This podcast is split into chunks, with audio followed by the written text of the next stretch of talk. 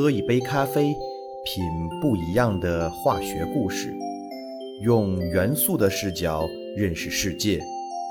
欢迎来到元素咖啡。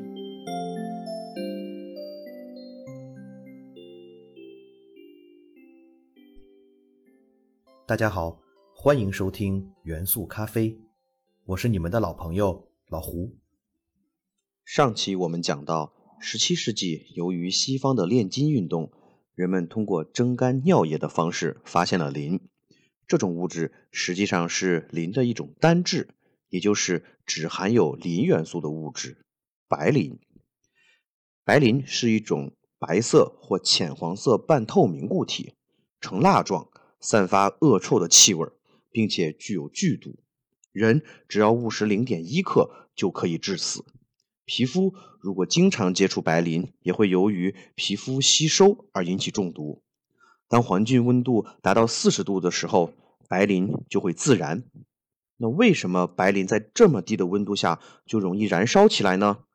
这就与白磷的分子结构十分相关。白磷分子是由4个磷原子组成的，白磷的晶体也呈现正四面体构型。大家听到这里有没有很熟悉的感觉？我们前面讲碳原子的时候提到了金刚石，金刚石的分子结构就呈现正四面体，每个正四面体内含有5个碳原子，其中1个位于体心，而剩下4个位于正四面体的顶点。可是白磷分子虽然也呈现正四面体形状，但一个正四面体中只含有4个磷原子，均位于4个顶点，而体心则没有磷原子。别看这个小小的区别，却对2种物质的物理化学性质产生了巨大影响。金刚石由于体心具有1个碳原子，所以顶点的碳原子均与体心的碳原子形成化学键，相邻2个化学键的键角呈现109度28分的角度，这个角度是最为舒展的角度，所以金刚石分子非常稳定，分子内部的化学键舒展，没有应力形变。而白磷分子则完全不同，由于正四面体中没有体心磷原子，4个顶点的磷原子就要相互成键，这时候化学键之间的角度就不会是109度28分，而是60度。60度的键角让白磷的磷原子之间的化学键非常不舒展，十分别扭，从而分子内部存在很大的内应力，造成白磷分子不是稳定分子，而是亚稳定分子，十分活泼。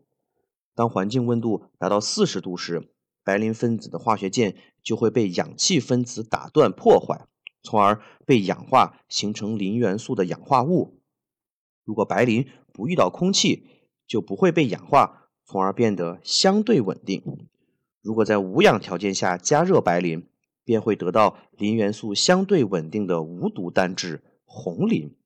如果再继续加压，还能够得到更加稳定的单质黑磷。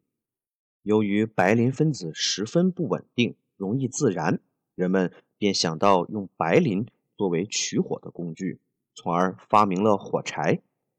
早期的火柴是将白磷、氧化剂和可燃剂涂在火柴棍上，在任何一个地方一划，由于摩擦生热，就能将火柴点着。但是由于白磷有毒，使用时比较危险，所以在1906年被禁止制造。现在的火柴头虽然不再使用白磷，可是在火柴盒两侧的摩擦层却使用了红磷。所以无论火柴的制作方法如何演变和发展，磷元素都是必不可少的。白磷有一个很神奇的现象，在前面介绍磷元素发现的故事的时候也提到了，那就是在黑暗中可以发光，我们称这种光为磷光。那什么是磷光呢？物质发光的主要原因是组成物质的原子外电子的跃迁，当电子吸收能量，例如热量、化学能、电能、光能等，电子就会跃迁至更高的能级，但是电子在高能级不稳定，就会跃迁回低能级。当电子回到低能级时，就会把之前吸收的能量释放出来，这个能量释放的过程就会发光，也就是以光能的方式把能量释放出来。我们日常生活中最经常遇到的发光过程是物质吸收了热量而发光，例如钨丝灯泡。电流通过钨丝时会将钨丝的温度加热到2500摄氏度以上，这时钨原子的电子就会吸收热量，从而实现向高能级的跃迁。当电子回到原来的能级时就会发光，这就是电灯泡的发光原理。但是当电子吸收的能量不是热能而是光能的时候，情况就会分为两种。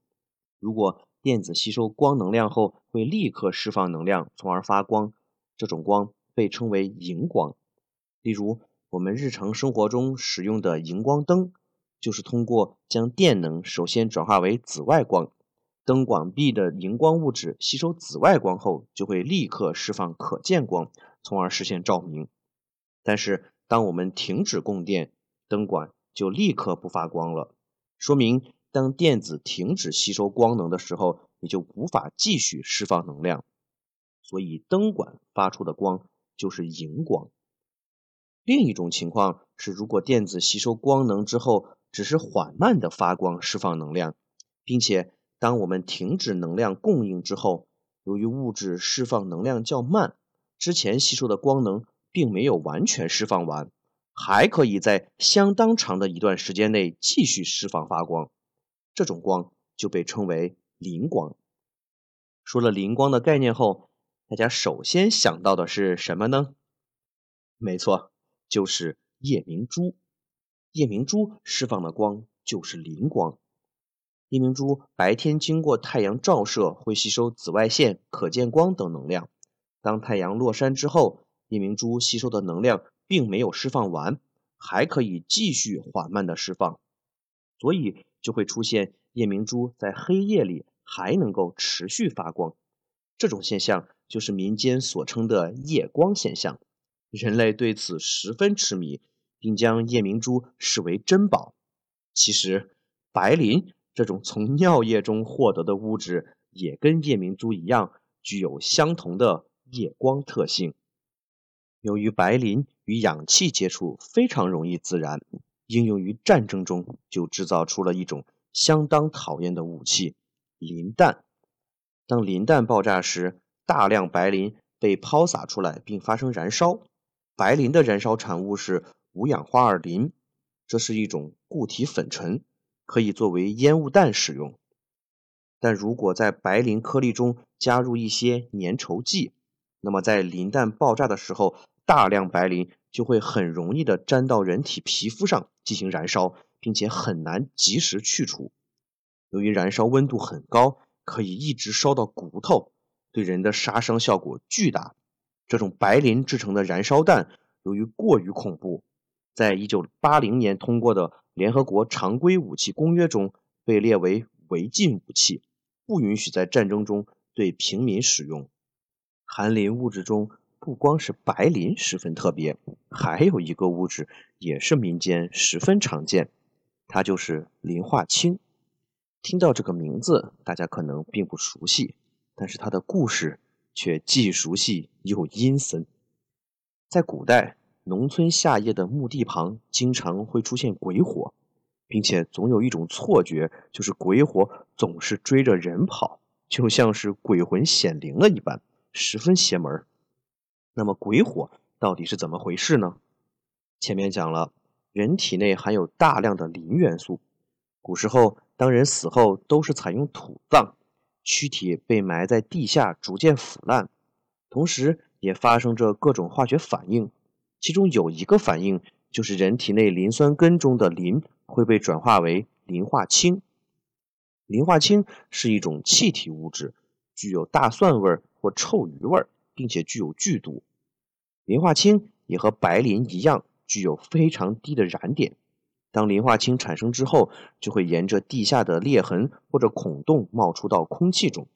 当与氧气接触时，由于夏天气温较高，磷化氢就会自燃起来，形成鬼火。鬼火的颜色主要有三种：绿色、蓝色、红色。到底一个人死后是出现哪种颜色的鬼火，取决于这个人体内含有的硫、铁等其他元素的相对含量的高低。那么鬼火为什么还会追着人跑呢？其实这是个物理问题。大家知道，在夜晚，特别是没有风的时候，空气一般是静止不动的，那么鬼火也是静止不动的。但是当鬼火旁有人经过的时候，人身边的空气就会流动。物理学中有个很基本的方程，叫做伯努利方程。这个方程告诉了我们，流动空气的气压比静止空气的气压低，并且空气流动的越快，气压下降的越厉害。当人经过鬼火时，人身边的空气由于流动了起来，所以压强降低。此时鬼火附近的空气就会向低气压方向移动，也就是朝人的方向移动，同时就会带着鬼火一起向你飘来。这个时候人移动得越快，人身边的空气流动就会越大，从而压强就越低，鬼火向人的移动速度也就越快。这样就出现了鬼火追着人跑，并且你慢他也慢，你快他也快的诡异景象。好了，本期老胡给大家介绍了两种最具代表性的含磷物质，白磷和磷化氢。有没有发现含磷的物质总是以一种非常奇怪的方式出现在我们的生活中？其实磷是一种很矛盾的元素，磷既是动物、植物不可缺少的元素，也是植物的重要肥料。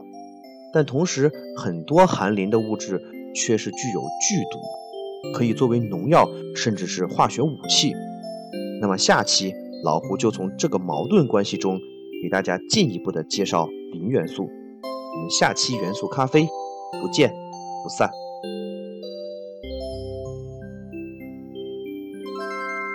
元素咖啡由喜马拉雅独家播出。